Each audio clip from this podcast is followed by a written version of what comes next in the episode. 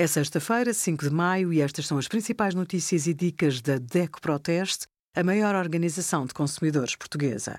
Hoje, em DECO.proteste.pt, sugerimos Desafio solidário do FitMap dá 5 mil euros à Academia do Johnson em troca de atividade física.